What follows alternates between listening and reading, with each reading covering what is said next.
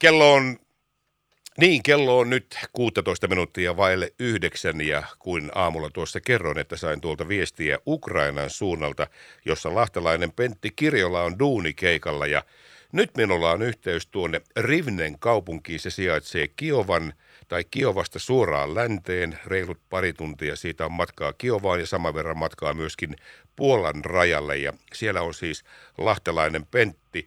Kirjola rakennushommissa siellä tehtaan rakennustyömaata valvomassa siellä. Ja huomenta Pentti ja tervetuloa lähetykseen. Huomenta, huomenta, huomenta kaikille. Pentti, sinä olet ollut siellä nyt kuukauden päivät ja kevään keikka. Siellä on nyt sitten tehtaan rakennustyöt käynnissä. Mutta mikä tärkeintä on nyt sitten se, että kun olet jo katsellut siitä ja tämä on tuttu paikka sulle jo aja, aikaisemmiltakin duunikeikolta näiden tehtaiden valmistaminen sinne, niin miten nämä ukrainalaiset ihmiset siellä juuri nyt ihan vaikka nyt eilispäivän fiilisten mukaan, niin millaisen mielialan, mielialoin siellä on paikalliset ihmiset? Täällä paikalliset on, ovat hyvin rauhallisia ja mitään paniikkia ei ole ilmassa. Samaten on niin kuin lehdistö ja televisio. Täällä ei ole niin kuin minkäänlaista niin kuin, viestiä siihen suuntaan, että ihmisten täytyy ruveta panikoimaan tai hamstraamaan elintarvikkeita. Täällä, täällä on tosi rauhallista, että, että niin kuin uutisia kun vertaa, niin tuntuu, että se enemmän tulee sieltä lännen puolelta se painostaminen. Pystytkö, pystytkö niin kuin arvioimaan sitä, että onko se läntinen media, joka tässä nyt sitten joka päivä arpoo, että hyökkääkö, koska hyökkäävä ja niin edespäin, kuin se, että mikä on sitten taas se Ukrainan virallinen tiedottaminen? No Ukrainan virallinen tiedottaminen ei kyllä anna minkäännäköistä niin kuin kuvaa siitä, että rajan yli tänne huomenna tultaisiin. enemmän, se tulee, enemmän niin uutisista pääsee lukemaan netin kautta, että se tiedottaminen tulee sieltä lännen suunnasta, että, että nyt sitten tullaan rajan yli huomenna. Pentti Kirjola, siellä kun nyt olet ukrainalaisten kanssa tekemisissä, niin kun heidän kanssaan keskustelet ja kun Sato sanoit, että yleinen mieliala on se, että siellä on kaikki rauhallisin mielin, mutta onko siellä ihmisten suuntaan sitten tai ihmisten keskuudessa pelko siitä, että Venäjä olisi hyökkäämässä sinne? No tietysti on ja siitä on spekulaatiossa olemassa, että, että Venäjä tahtoisi Donetskin alueen itselleen. Eli nämä kaksi kapina, kapinakaupunkia niin sanottua, että, mutta spekulaatiot kyllä on siihen suuntaan, että, että niin kuin Venäjä ei hyökkäisi. Kyllä se niin kuin ukrainalaisten mielipide on. Tietysti he valmistautuu siihen pahimpaan, mutta, mutta ilmasta ei ole minkäännäköistä sellaista merkkiä, merkkiä että ihmiset olisivat huolestuneet tilanteesta syvemmin.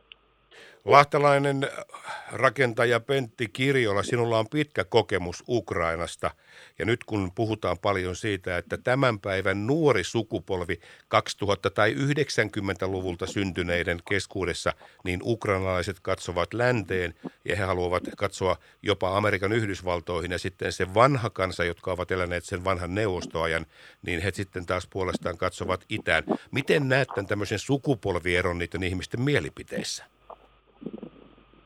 No sanotaan, että Kiovasta tänne länteenpäin, niin, niin nämä ihmiset tällä hetkellä kyllä ovat aika, sanotaanko näin, itävastaisia.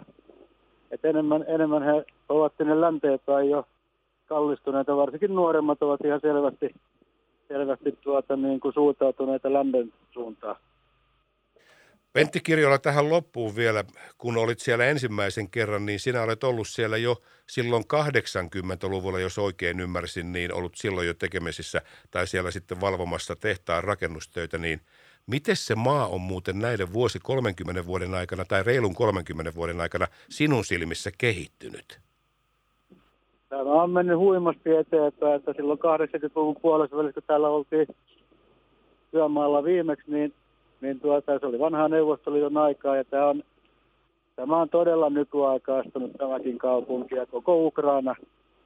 Et on, on mennyt todella suurella vauhdilla eteenpäin. Niin, kehitys on kehittynyt sielläkin ja niin kuin sanottu, se on hyvin lähellä Puolan rajaa ja tuo kaupunki, tuo Rivnen kaupunki, jossa sitten on pari tuntia Puolan rajalle, niin siinä ollaan jo niin kuin lännen portin pielessä. Mutta vielä sen verran palatakseni tähän ihan akuuttiin tämän päivän kysymykseen, Pentti Kirjola, niin millä tavoin sinua esimerkiksi Suomen viranomaiset ovat nyt informoineet siitä, että kuinka turvallista Ukrainassa on tällä hetkellä olla? Suomen suurlähetystö on ottanut yhteyttä ja on keskustellut heidän kanssaan ja meillä on täällä kahdeksan, kahdeksan tuota yrityksen edustajaa, seitsemän saksalaista ja minä ja, ja tämmöinen evakuointisuunnitelma on tehty, että jos jostain syystä tilanne eskaloituu pahaksi, niin siinä vaiheessa sitten hypätään autoon ja lähdetään rajalle.